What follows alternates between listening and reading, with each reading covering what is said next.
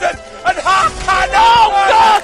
Danny, stay on your bike, dude. and, and, and you know uh, your legs are, are burning and you don't want to turn around anymore and you know if somebody now attacks you're going to be like blown out of the water but you just go no i just keep going just keep going Tied on the inside, it's Nizzolo on the barriers. Peter Sagan just showing himself. He's found space where not seem to exist. Van Vliet is there. Oh my goodness, he's gone and done it again.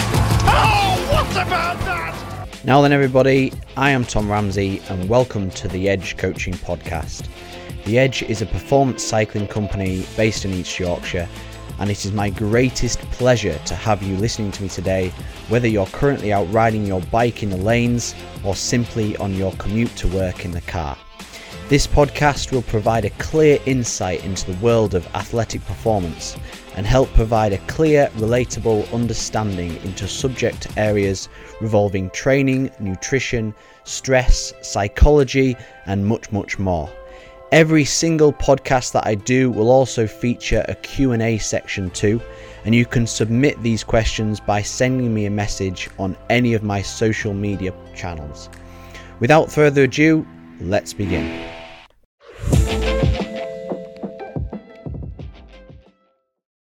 Hello, everyone, and welcome to the Edge Coaching Podcast, episode number 14.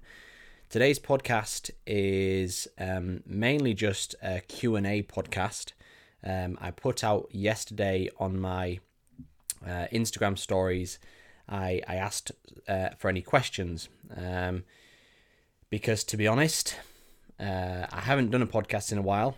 It, it has been a fair while now since the previous episode and I wanted to get one out.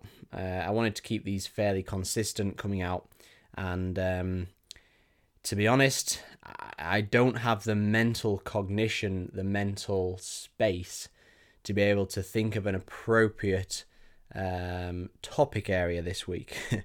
um, work has been very busy, and on top of that, as I'm sure you're all aware, um, I have a 12 week old child on my hands as well. So um, balancing uh, work life um, is uh, is very difficult at the minute, um, and thus things like podcasts and uh, you know all the social media stuff, things that don't necessarily directly generate revenue for the business, um, have been put on the back burner for a little while. So.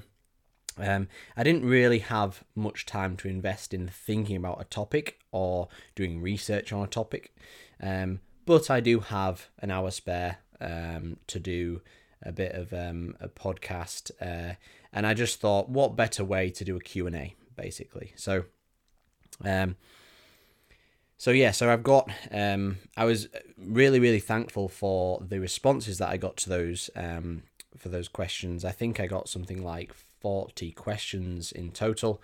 Um, so my interaction rate on my Instagram page, my social media pages is really, really good. And, and, and it's nice to see so many people. I'm just looking now. Yeah, I got 45 responses. So, um, yeah, it's really nice to see so many people kind of engaging with me and, um, and, and wanting to, to, to kind of touch base and wanting a piece of this podcast, it's nice to see that I've got over 200 um, listeners on this podcast now, and every week it seems to be building and building. So it's really nice to hear. Um, so of those 45 uh, responses, I have um, selected 10, um, of which um, which I deem appropriate, um, 10 which I deem kind of yeah, worthwhile questions answering because some of the questions were absolutely stupid. um, some of the questions were um, already answered in a previous podcast. And some of the questions were just so off topic that um, it wouldn't be worthwhile me talking about them. Um, I'm not going to go in loads of detail for every single question, but but equally, um, you know, I kind of want to spend a little bit of time to just make sure that the person who has answered the question understands the the answer. Um, and I've thrown a, a, a couple of um, uh, off-topic, funnier ones in there as well. So I've got ten to reel through.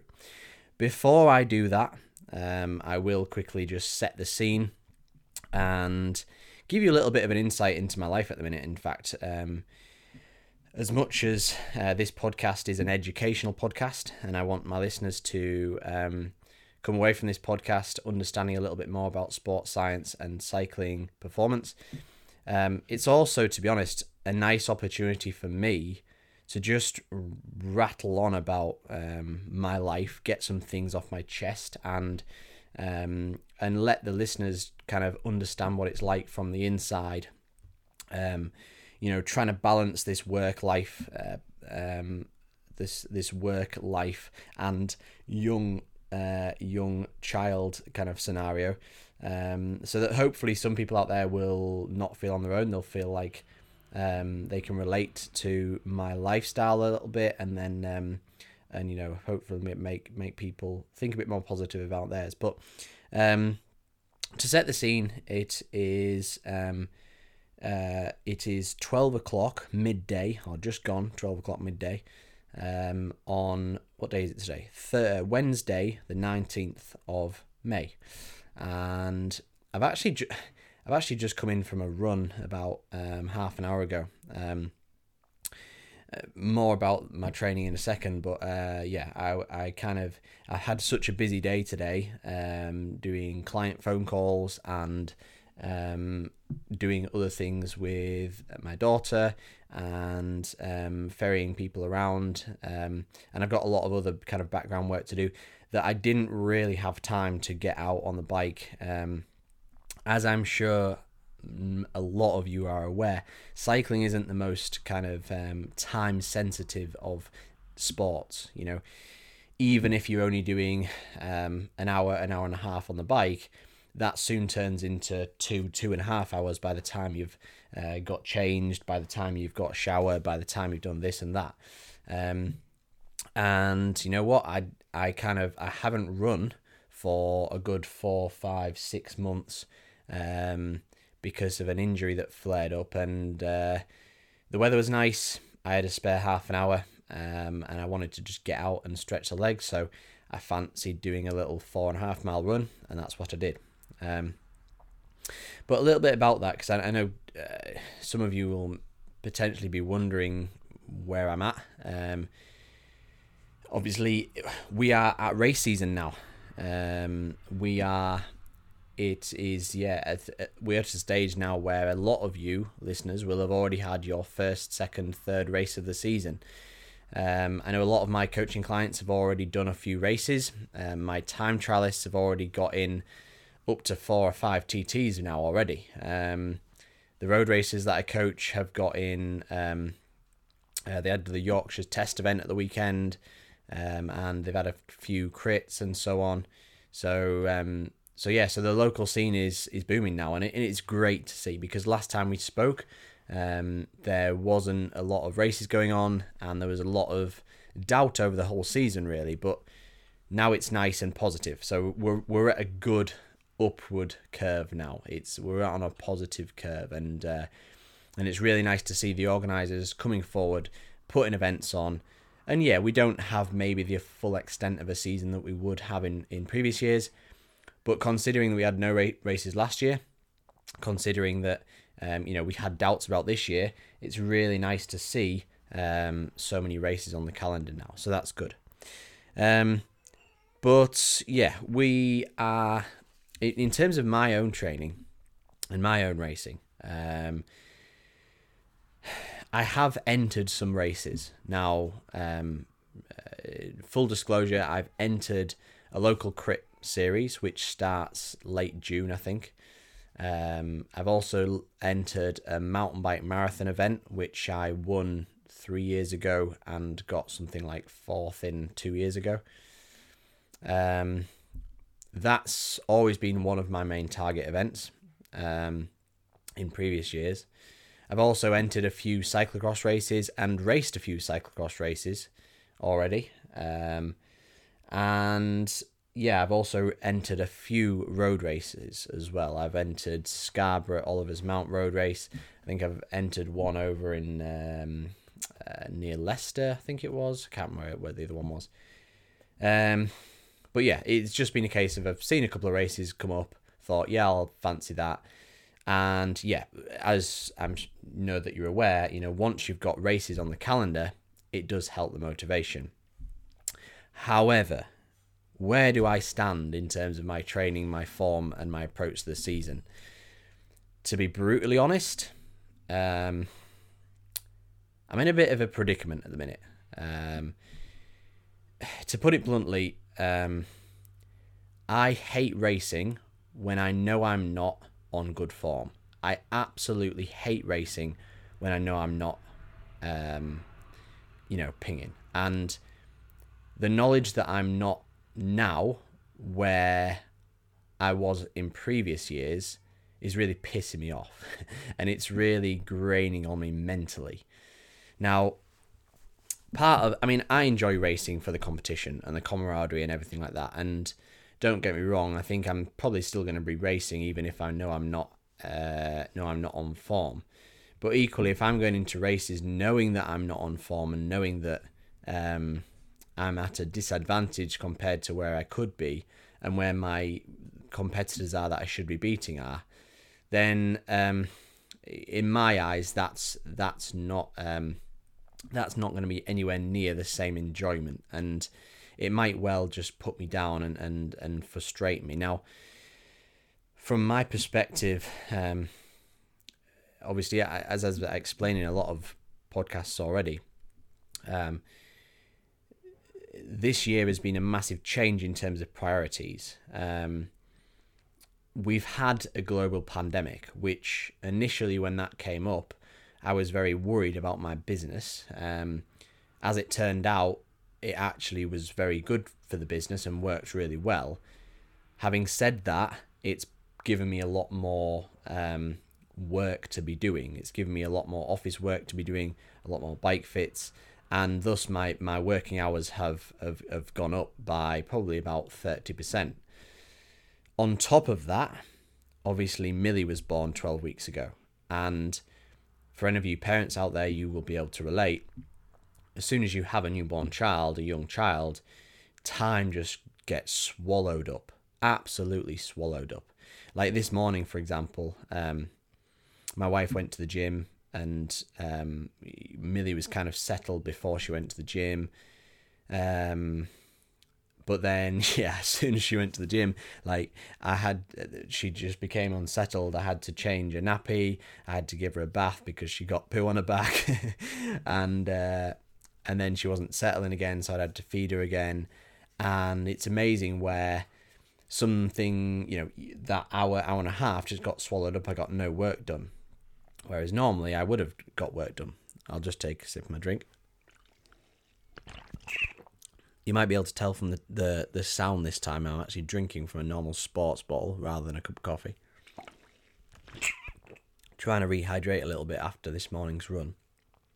Running just makes me um, sweat buckets compared to cycling. Um. So yeah, so it's trying to balance time, and like I say, a classic example was today. The sun was shining today, there's like four mile an hour winds. And last year or the year before, where Millie wasn't here and where, um, you know, we we my work was a bit more um, flexible. I would have been able to just move some stuff around in the diary, put my work off to the afternoon, and say, yeah, fuck it, I'm going for a three hour ride with some intervals in there. Admittedly, I've woke up pretty tired today, so I probably just have done a three, you know, three or four hour ride, but it would have been more volume in the legs. Now, I guess the question is, okay, why is my fitness down on previous years? Um, well, no, there's twofold questions. First question is, how do I know my fitness is down on previous years? Well, I'm a sports performance coach. I do training sessions. I look at the numbers that I'm producing, and they are not good enough compared to previous years. What is that in terms of quantifying it? I'm probably about 5% off where I should be at this time of year. Now, the next question is what's the reason for that? Why am I 5% less strong now than what I usually am at this time of year? Um, and I, I think I can put it down to um, three things. Probably two things. A, um, if we go back uh, 12 weeks ago when Millie was born, there was a period of the first six weeks of Millie's life where I was getting next to no sleep. Um, I was probably averaging for the first six weeks of Millie's life, probably averaging about four and a half to five hours sleep a night. Now, we know how important sleep is for our health, our recovery, everything. And my sleep was heavily, heavily, heavily compromised. I wasn't recovering. I every day I was waking up feeling absolutely exhausted. And yes, I was doing a few training sessions here and there, but every training session that I did uh, was compromised. I felt awful and I couldn't get the output that I wanted.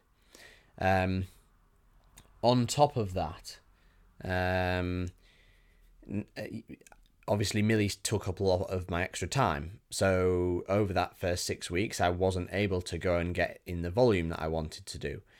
And rather than doing the volume, I was thinking, okay, well, instead of doing three or four hours on the bike, I'll do one hour on the bike with some hard intervals. But because my um, recovery was so compromised, because my CNS was so compromised, because I wasn't recovering very well from sessions, I was just getting bike fucked all the time and not being able to find that extra bit of percentage. Um, so the first six weeks passed. Now, if I'm honest, I'm not going to kid myself. From week six of Millie's life to now, Millie has slept like an absolute dream.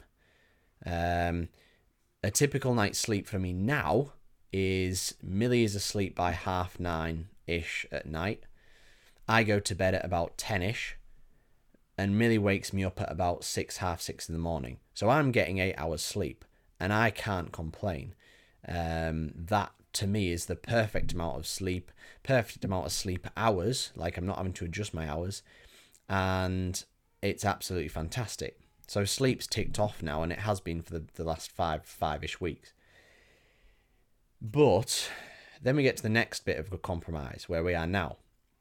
Um, now, uh, let me just put this straight. Millie is absolutely wonderful. Millie is everything I've ever wanted for a good number of years now, and she is so perfect and so amazing. Um, and I'm not um, I'm uh, obviously I'm telling this story in a fairly negative way because I'm talking about my cycling form here, but in the grand scheme of things, it's all positive. It's it's just a different matter of perspective at the minute. But um, the problem now is, so yes, I'm sleeping okay, and and the sleep is ticked off, which helps the recovery, which helps the general feeling day to day.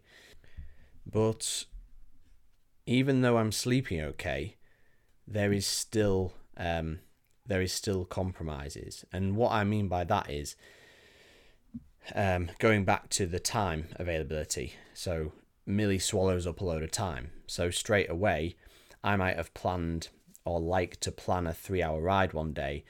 Suddenly, because of certain things that happen in the day, that's that's reduced down to two hours. And then I'm then thinking, okay, well, um, because of the timing, it doesn't quite work. I'm just going to get in an hour and a half. Now, I'm very good at training um, hard and making use of being very efficient with short amount of volume. So I would say that you know if I was doing on average, let's say I'm just making this on the up the top of my head, if I was averaging 11, 12 hours uh, training per week at this time last year, I reckon I could still average nine ish hours this year and still get up to the kind of form that I want to do for the races that I'm targeting. However, I'm going into sessions on the Wattbike or on the bike, and I don't think that I can fully devote my mental capacity, my physical capacity, quite as much for these sessions. And what I mean by that is very hard to explain, but if you're going if you're if you've got let's say as an example some 3 minute maximal VO2 max efforts where you are absolutely on the rivet three minutes. They are horrific. The sensation involved with those kind of intervals is horrific. Um, you know, in order to elicit the appropriate training adaptation, they need to be absolutely as fast as you possibly can. And they the sensations involved with that kind of effort are horrible. When it's hurting so much, you have to be completely devoted to that effort. You have to be mentally and physically at 110% capacity so that you can completely switch off anything else that's going on. Now, sometimes I'm doing these sessions and I might be hearing Millie crying in the background, Belly, Becky trying to settle her. Um, I might get a text off my wife while she's out in town um, asking certain questions, or um, there might be other th- work related things going on which I need to attend to because work is a lot busier at the minute. And these are all things that I need to, um, what I should completely put to the back of my mind and completely leave out. But in the current scenario, I'm not able to. I'm not able to do that because it's a it's a question of priority. And what I'm saying here is I'm willing to sacrifice that five percent performance, that five percent of getting out as much as I can from every session, to make sure that Millie is 100% sound and Becky is helped as much as she possibly can, and my clients are helped as much as they possibly can. Um, and I guess this is a little side tip for you, anyone who's listening, is that if you are somebody who does want to get out the maximum out of your training, you need to limit those distractions as much as you can.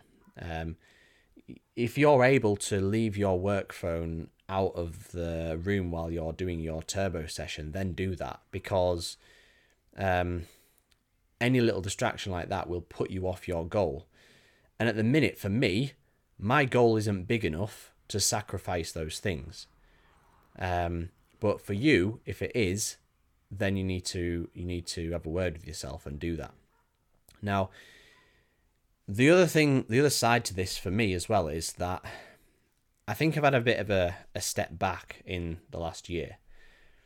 And I think I've realized that there is a lot more to life than racing performance. There is a lot more to life than um, getting the most out of myself physiologically to perform the best I can in a race.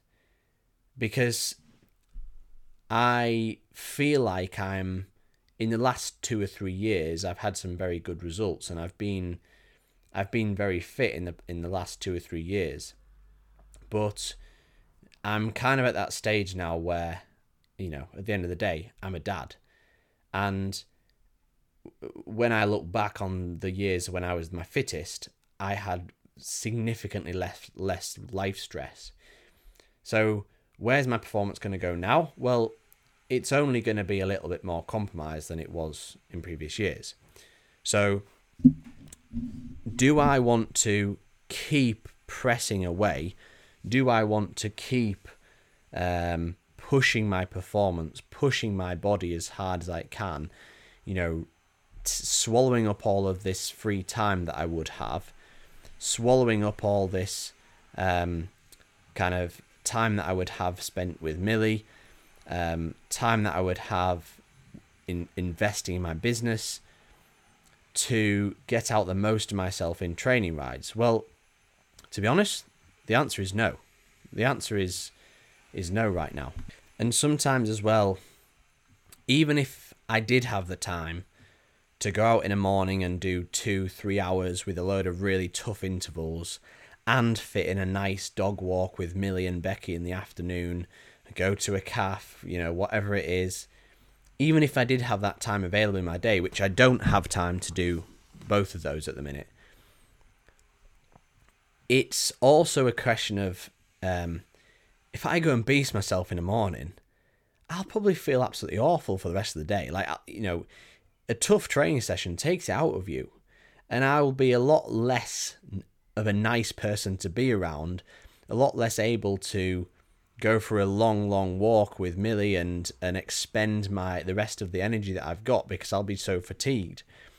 So that's where I'm at, and the reason I I'm telling you is because I've had a few questions from some clients and some uh, just general followers in terms of where I'm at at the minute and what my plans are, and I guess that summarizes it the best I can. Um, what that means in terms of this year, I've entered some races. I'm 80 90% sure I will be doing the races that I've entered. And I'm going to do as much as I can.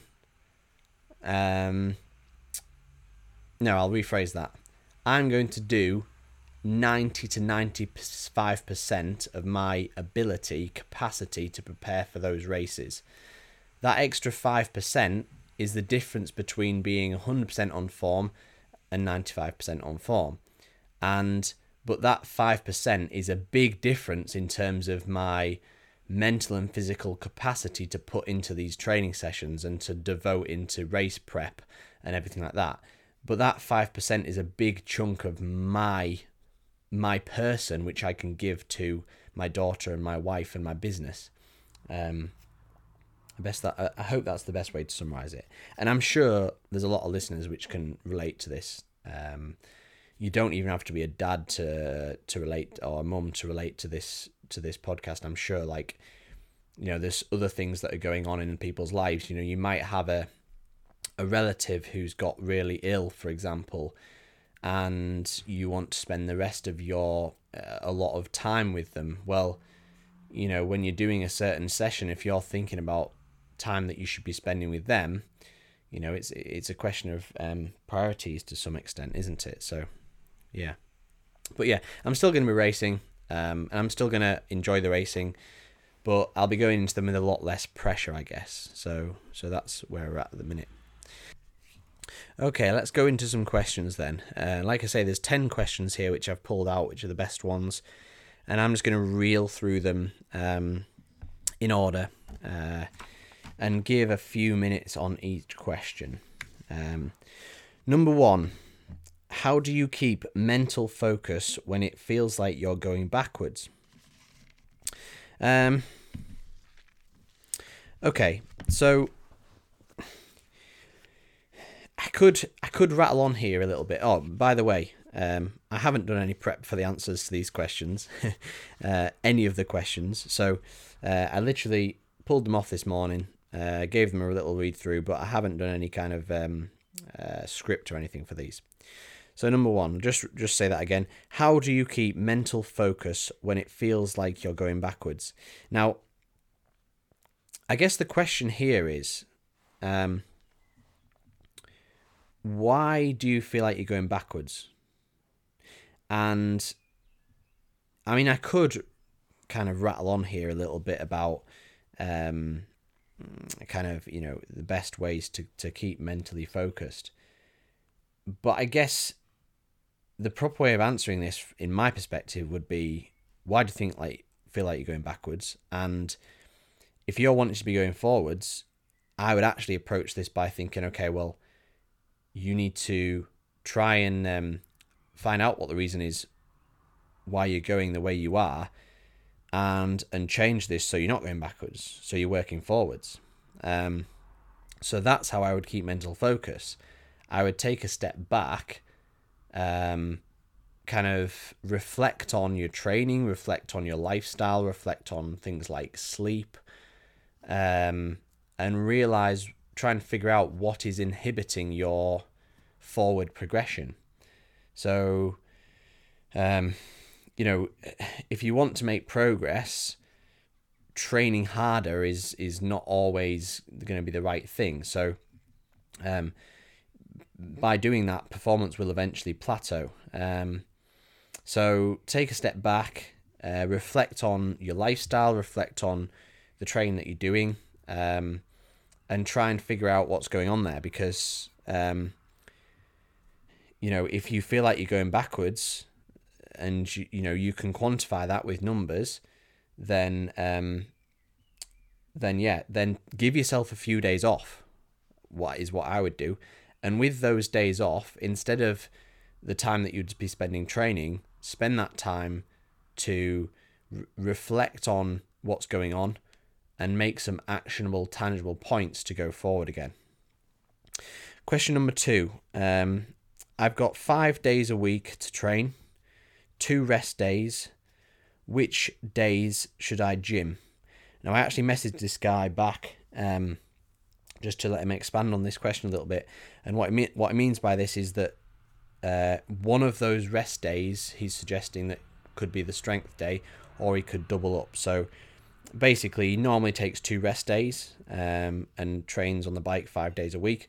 When would he fit in? When should he fit in gym? When's the kind of best time to fit in gym? Now, to be honest, there's like there's a science based answer, but then there's also a subjective kind of individual based answer. Um, and I'm going to give more of a, um, uh, a bit of combination than both, really. Now, um, I know this is the, best. The best way of answering this question would be to to to start off by saying it massively depends on uh, what level you're at with regards to strength training. Now, take for example myself. Um, a lot of your listeners will understand that uh, I heavily prioritize strength and conditioning within my winter training cycle. So throughout the off season, I do a, a, lot of strength and conditioning, and I really push that, and that is a massive part of my um, training cycle. During winter, I'm at the gym three up to four times a week and doing some quite heavy lifts. Now, what happens in the race season is that that goes down to roughly two sessions a week, and it's kind of maintenance. So, the the advantage of that what I do is that I generate a lot of muscle soreness and, and fatigue and training stimuli during the winter, where my biking performance is compromised because of it. But then now, because I'm weaning off the strength training and I'm hitting maintenance, those maintenance sessions I hardly get any muscle soreness from at all, and therefore I can still push the volume on the bike, the quality on the bike, but without um, uh, and they don't they don't really compromise each other. Um, so let's take, for example, like just let's just say pick one lift off the top of this um, top of the list. Let's just say we're doing a squat, and before I was able to squat, um, you know, hundred kilos. Let's just say that isn't that I'm just picking off a number. Um, I was able to squat hundred kilos of three times five reps. Well, that was very difficult back then. That was very stimulating back then. Right now, I might be knocking that down to something like 60 or 70 kilos for um, a similar amount of reps. And it's still maintaining a bit of strength, um, but not causing anywhere near the same amount of stimuli, muscle soreness, central nervous system fatigue, and so on. So, for me, in that scenario, it doesn't actually matter where I put those strength training sessions too much because they're not compromising the other sessions. So some days I might double them up. I might do a strength session in the morning and then do a, a couple of hours in the afternoon. Some days I might just do it on what would normally be a rest day. Um, and some days I might even do it on like the morning or the evening after a race. Um, but um, to answer this question from, uh, I guess, let's just call them more of a normal cyclist's approach where they're not prioritizing strength training quite as much. They're doing like you know bits of strength training once or twice a week most most of the way through the year. Um where where should put that gym session you need to kind of um, do a little bit of uh, self analysis on how that gym sessions affects your performance. Now most people so we need to consider that delayed onset muscle soreness, uh, or abbreviated to DOMS, usually kicks in um, around 48 hours post uh, lifting session. So, if you do a strength conditioning session on a Monday, the, you'll have a bit of muscle soreness on the Tuesday, but it will peak. You'll have the most muscle soreness on the Wednesday. So, if you consider that in real simple terms, what you probably shouldn't do is do your strength session on Monday and then schedule in a really, really intense PB style effort for the Wednesday. Instead, what you might be able to do, what you what most of my athletes do, is the strength conditioning on the Monday, a PB kind of really tough interval session on the Tuesday, and then either a rest or an easy ride on the Wednesday. That t- tends to work for most people. Now, obviously, I just gave the Monday, Tuesday, Wednesday of a reference there. That could work for any days in the week, but um, if you're doing one strength and conditioning session a week, it usually works best like that because, for example, the weekend has been a lot of volume, a lot of overall TSS. Therefore, the Monday would normally be a rest day. So put your strength and conditioning session in there. Then the Tuesday have a hard day. The Wednesday have a rest or a very easy ride. And then you can pick up the intensity again later on in the week. That would be my general recommendation. But of course, it varies quite a lot on an individual basis. And this is where it comes back to kind of trying to see what works for you. Another approach that sometimes works for some people, um, and it also works really well for me, is doing a double day. Um, but this double day needs to be as far contrasting as possible um, of the stimuli. So, um, to, to, to explain what I mean by that is um, if you think about a strength conditioning session where you're doing maximal squats, that is very similar demand on the muscular system to some maximum sprints on the bike. So, doing those two things on the same day would be inappropriate because they'll be massively compromising each other and massively stimulating one um, one demand. Instead, if you're going to do a double day, you might do strength conditioning session in the morning and then doing a longer ride in the afternoon. So you do strength conditioning session, come home, have a good feed of carbohydrates, and then do your uh, endurance ride in the afternoon. But that would be kind of you know zone two kind of work, and potentially going into a bit of zone three. Um, question number three: tips for not emptying the cupboards on rest days. Um, and this is a client who answered this. I remember. Uh, so yeah, we, we've we've all been there. Um, rest days, you've got more time on your hands. You've got maybe a little bit lack of motivation, a little bit because you're not training that day. Um, and it's very easy for your hunger levels to go up because of that. Um, now, my tips would be to have in healthy snacks. Don't buy in a load of crap, a load of biscuits, because if you um, if you fall for that too easily and you you want to snack and empty empty the cupboards um, with calorie dense sugary stuff, then then that you know then if it's there, you're going to do it. My tip for that would be to um, make sure that you have regular meals which are high in protein to keep um, the satiety there. Um, and be consistent to your goals. You know, if your goal is to potentially lose weight, if your goal is to potentially just get a little bit leaner, if your goal is is is bigger than the craving for a bit of sugar or um, uh, an unhealthy snack, then we shouldn't even be having this conversation. But to be practical about this, um, make sure the cupboards are stacked with healthier snacks such as fruit and veg, rather than crisps, chocolates, sweets, um, and biscuits.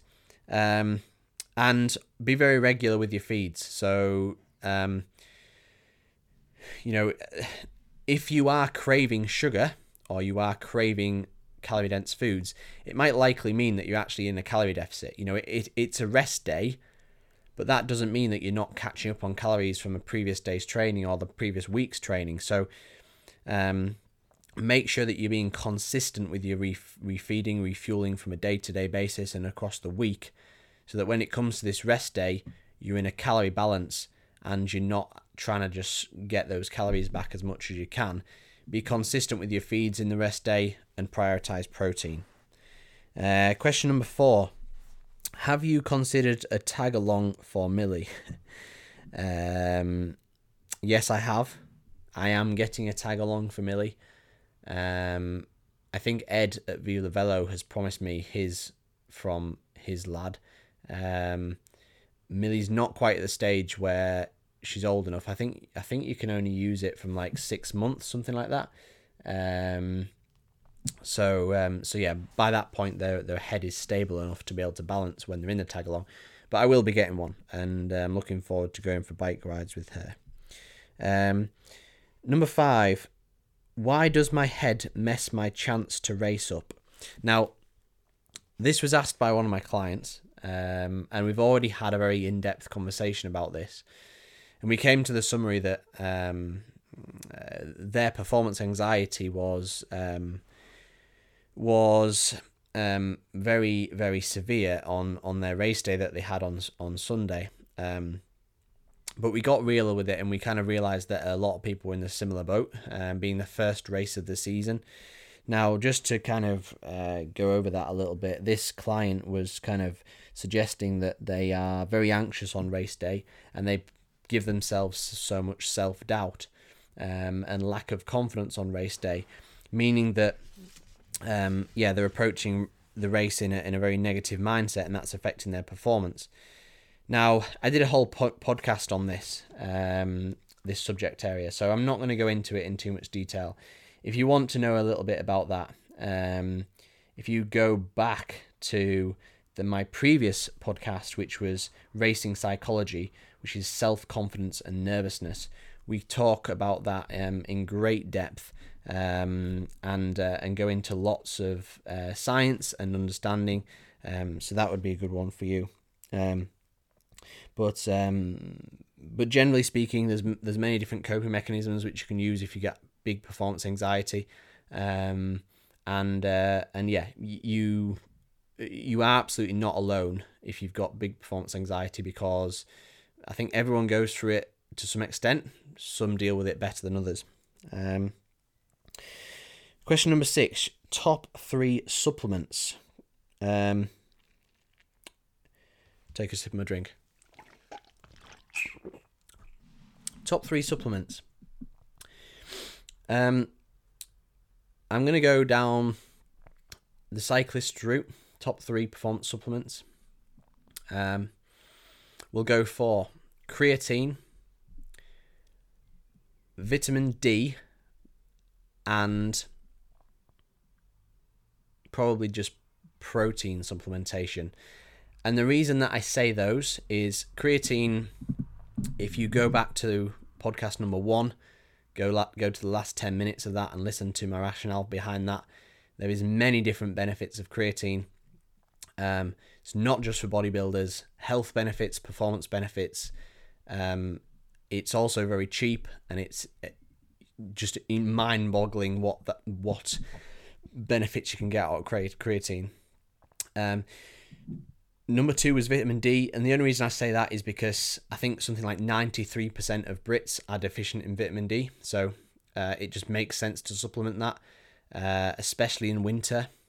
We don't get enough sunlight exposure to to in, to to get to the appropriate level. So supplementing that is is worthwhile, and it can really help help prevent flus, illnesses, and uh, your general sensation and well being. Number three was protein supplementation, and that uh, that isn't essential. None of these are essential, but the reason I say that is, for example, taking whey protein uh, blend it's a very quick and easy and convenient way of upping your daily dose of protein. And we know that most cyclists are um, under consuming protein for which is uh, the appropriate amount to recover. Um, and uh, protein um, ingestion through meats and fishes can be quite expensive. So to get up to that two grams per kilo of protein, supplementing protein is a very quick, easy, cheap, convenient way of doing so. Um, number seven, I feel a lack of top end power. How can I improve? Brackets nutrition slash intervals. Um, I won't touch on nutrition for this because, to be honest, there's not loads you can do nutritionally to improve on top end power, um, other than making sure you're fueled efficiently for your workouts. But with regards to top end power, it's put simply, you need to do more top end power interval sessions. Um, a common um, fault when it comes to this is not allowing appropriate recovery between uh, top end power intervals. Um, so a, a, typical top end what what what this guy is relating to top end power I would define as um, kind of three minute maximal effort all the way down to you know 30 second sprint let's just say. So we're, we're talking about um, sprint performance and VO2 max performance here. I would suggest this guy means by that. Um, and so yeah they're the kind of intervals you want to be doing. Now a common uh, fault that people do is they don't let themselves fully recover in between intervals. So, for example, if they say they're going to do some three minute max efforts, they'll do a three minute max effort and they'll only give themselves one minute recovery before they then go again. Or they're not pedaling easy enough in between intervals. So, a little tip I would say is to get the most quality out of these intervals, make sure you're fueled efficiently with carbohydrates before the session so that your fueling strategy is not compromising the quality out of these efforts. The next tip would be to warm up appropriately. And the next tip would be to absolutely go full gas till you're absolutely emptying the tank for the duration that you're doing. So, for example, a three minute max effort. But then recover after that three minute max effort fully. And even if, you know, that might take 10 minutes, then go again. Um, Another little side tip is to do it with friends who who are slightly faster than you or similar to you.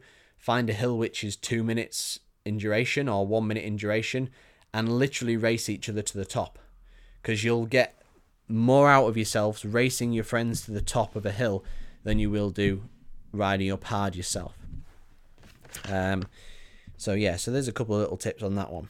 Um, question number eight then um, top traits of your highest performing athletes. Okay, good question. Um, my highest performing athletes tend to generally have a decent amount of. Um, no, you know what? I'm going to go down a slightly different route. I aren't going to go for your conventional, oh, self confidence and motivation, blah blah blah. I'm gonna pick out a few other things which uh, you wouldn't normally hear about if you like. If I said something like self confidence and motivation and things like that, you'd be able to find that out in Google. Um, I'm going to pick a couple of things that you might not have necessarily thought of, um, which are um, which are, are, fairly common with my highest performing athletes, and I'm thinking of a couple uh, to mind. They tend to, uh, firstly, they tend to take full control and full responsibility of their actions. So they like to. Um, they they don't see training as like a load of tick boxes. They don't see training as oh, that thing that they need to fit in in the day.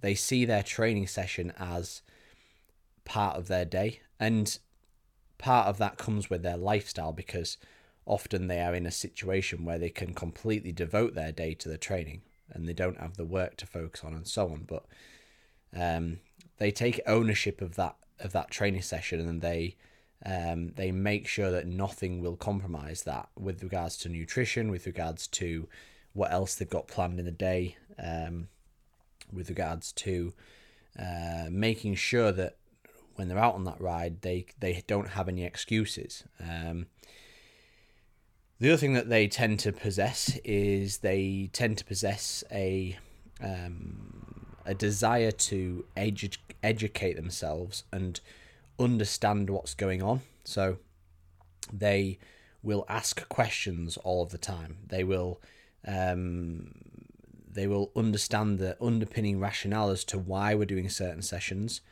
um, why uh, a certain interval will increase a certain um, uh, kind of training demand, will um, what what those certain intervals will be doing to their physio- physiology, um, and they'll be asking questions in their feedback to to understand a lot about about the kind of background to it. And again, it comes down to you know, the training isn't just um, isn't just a load of tick boxes. It's not like oh I've got this session to do today. That's it. Uh, now next next next. It's like okay, how did I perform in that session? Uh, if I didn't perform very well, why? How can we reflect on it for next time? And and that's a very common trait of a, a high performing athlete.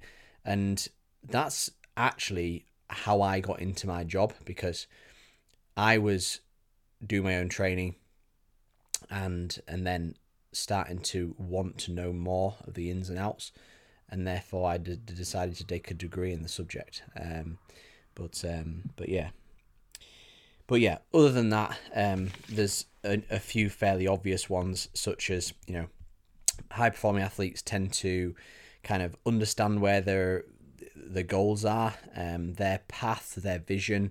They know where they want to be in a few years' time. They know where they want to be at the end of the year. Um, they've got very clear, defining goals and um, and targets to aim for. Um, but these um, athletes as well, um, they yeah they do possess a lot of self confidence and uh, and self efficacy as well, and and uh, and they're they're very motivated individuals. Um, question number nine: um, How do I eat enough protein? Um, I might have in- answered this a little bit one in, in one of the previous questions. Um, so a bit of background: this athlete who's asking this, we've had a consultation recently actually, and and and got to the bottom uh, of of um, a, a certain thing in his diet, and he basically wasn't eating anywhere near enough protein. So a typical day for the life of this or nutrition in the in the life of this diet. Sorry, tongue twister there. Got that completely wrong. A typical diet in the life of this athlete, um, typical day was to wake up, have some cereal for breakfast, uh, like some. I think he was having something like Kellogg's cornflakes, and then he was having like an apple mid morning. He was having like a, a sandwich at lunch, which is like a cheese sandwich or a um, something like that. Then he was having like a handful of nuts in the afternoon, and then he was having um, an evening meal, um, which was whatever. So basically, what we after discussion we realised that his only decent serving of protein was that evening meal. Now we had this discussion um, uh, fairly recently, but he's kind of wanting to refine it, I guess. Um, we basically just said to him, okay, well, first of all, you need to make sure that you're prioritizing a protein serving in every single meal. So, uh, with his breakfast, for example, we were making, we changed his breakfast cereal. We realized that he really likes eggs, so we changed his breakfast to always con- to always uh, have three eggs in there. Whether that's eggs on toast for a training day, or whether that's like a, a veggie omelette for a non-training day or an easy day. Um, and then um, mid morning he was having a protein shake, so supplementing protein with a with a shake after his session. For lunch, he was always making sure that his sandwich had a decent amount of protein in it, and it was always ticking on off at least 25 grams of protein. So that was chicken or tuna in his sandwich, or chicken or tuna in his salad, or something like that. Um, or he was having a leftover from the previous night in terms of a meal like lasagna or spag bol or uh, chicken in wraps, whatever it might have been. Mid afternoon, um, he was having his regular handful of nuts, getting about 10 grams of protein, and then he was having his evening meal with, again, always prioritizing meats, uh, fish, uh, legumes, pulses. Um, and, and straight away, we bumped his, his total daily protein up from 30 grams a day all the way up to I think we got him to 160 grams um, of protein in the day. Sorry, 120 grams of protein in the day.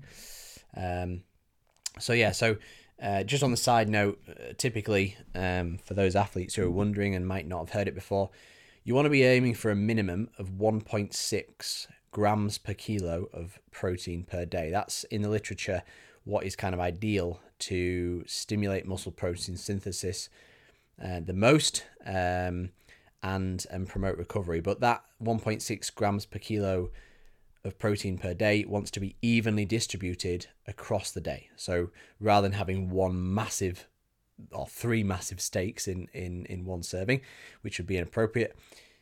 Distributing those out into four meals or potentially five meals in the day would be best would be best suitable. Um, question number 10, the last question that I'm going to answer after I take a sip of my drink. I bet that sounded really strange on the mic. I've just got to the bottom of my bottle and my spout is making some strange noises. Um, question number 10 top sleep tips. Um, okay, I'll give a few tips with regards to sleep. um, off the top of my head. Okay, first of all, um, natural light. Expose yourself to as much natural light as possible during the day and more so towards the early part of the day.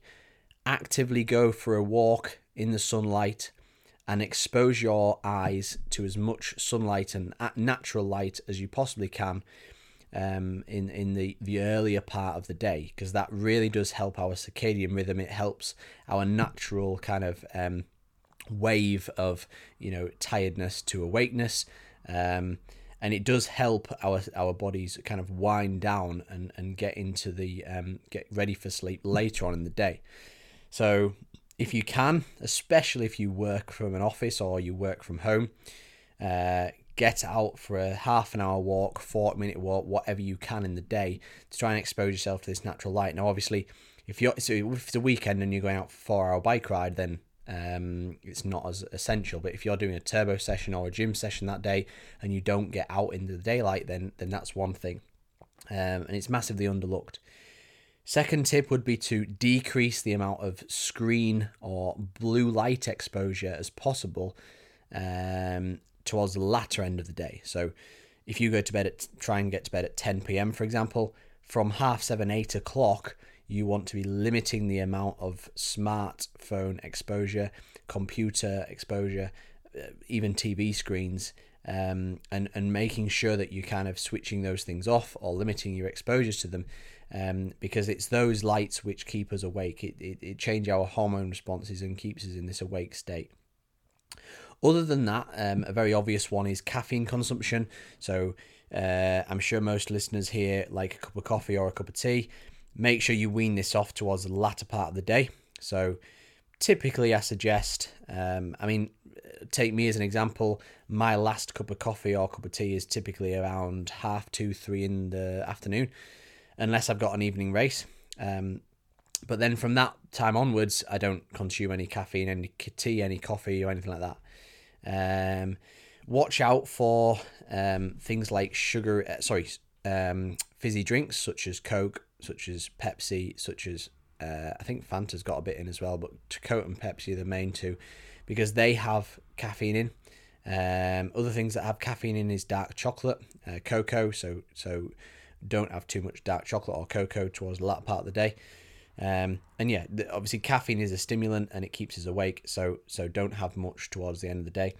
Um, other things to like little side tips, I guess, is if you're really struggling, um, uh, have a hot bath or shower about half an hour to an hour before bed. Um, this actually has the opposite effect to what you think, and it and it and it um, reduces our core body temperature which helps us get into a more restful state. Um, so so yeah, hot bath or shower about half an hour to an hour before bed. Um, but also a fairly high carbohydrate meal about an hour to two hours before bed can uh, promote melatonin and, and help us drift us off to sleep a bit better. Um, similar to if you were to have a massive carb lunch, you might feel a bit drowsy, a bit sleepy in the afternoon. Similar kind of thing have like a bowl of porridge at like 8 p.m., half 7, 8 p.m. Uh, as like a supper. Um, and then yeah, that might help um, help kind of drift you off a little bit. Um, but yeah, aside from that, um, if you're doing all of those things and still struggling to sleep, then there might be something um, something else going on. Um, like you know, just st- general stress, thinking about things too much. Um, I mean, I, I'm I'm one for that. Like, I'm, I'm a good sleeper typically, but if I haven't done certain things at work that I wanted to get done, then it plays on my mind and I struggle to switch off. And I guess that's the the caveat of owning your own business. But, um, but yeah, you know, they're the, they're the obvious ones to to make note of. Um, thank you very much for everyone who asked a question. I did say in my stories that there will be a winner announced um, I've got 20 quid's worth of protein. Uh, sorry, I've got 20 quid's worth of sports supplements um, ready and waiting to post off to uh, a random a random person who asked these questions. And on my laptop in front of me, I've got a random num- number generator. Um, these numbers are between 1 and 45, and they represent all of the 45 questions which were asked. Um, and then on a piece of paper next to me, I appreciate you can't see this because it's a podcast. On a piece of paper next to me, I have randomly generated, uh, sorry, randomly um, assigned those numbers to the people who answered the questions. So I will do the random number generator now. And let's see who wins this 20 quid's worth of sports supplements. number 13. Oh, unlucky 13 apparently. Uh, let's have a look. Ah, that comes from on Instagram Cafe Legs, which is actually one of my good friends, uh, Sam Bollen. Um, he potentially cheated a little bit because he asked uh, three questions, I think it was. So he's he's heavily weighted uh, to win. Um, but um, but yeah, he has won. So, Cafe Legs. Um, if you a little side note, I guess, if you um, follow on Instagram, searching Cafe Legs, because um, he's started a new Instagram uh, account, and basically, and and he, he might quote me wrong here. I think basically it's all about the coffee cafe culture in Mallorca.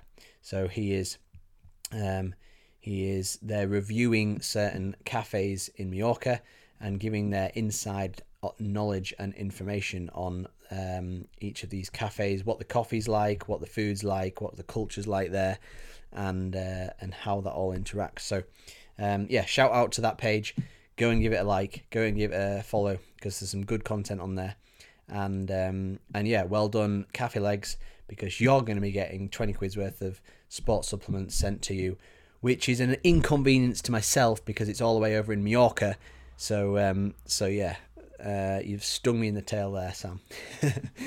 um, but yeah, fair play to everyone who who uh, asked a question. Um, if you've got any further questions, please drop me a DM on any of my social media channels, and I'm I'm happily uh, ready and waiting to give a reply. Um, and thank you very much for listening. This has been episode number 14. Um, episode number 15 and my plans in future is to do a little mini series. This mini series will be titled Time to Perform. So, Time to Perform is about how to best set up certain things in your lifestyle to get the most out of your training sessions, the most out of your races, and the most out of yourself. So we'll do certain topics in that series, such as um, turbo sessions, how to get the most out of them. Um, certain topics such as race day nutrition, how to optimize your race day nutrition to get the most out of your race day, how to do a pre-race ride, and how your the morning of a race day should look. So that's another uh, topic area that I'll go through through this mini series. So watch out for that. When I've got time, I'll start putting that together, and it'll be a bit more of um, a specific uh, series of podcasts, other than me just rattling on like I've just done here. um, but I hope you enjoyed this kind of chilled out, relaxed atmosphere to this podcast, and I'll see you again next time. Cheerio.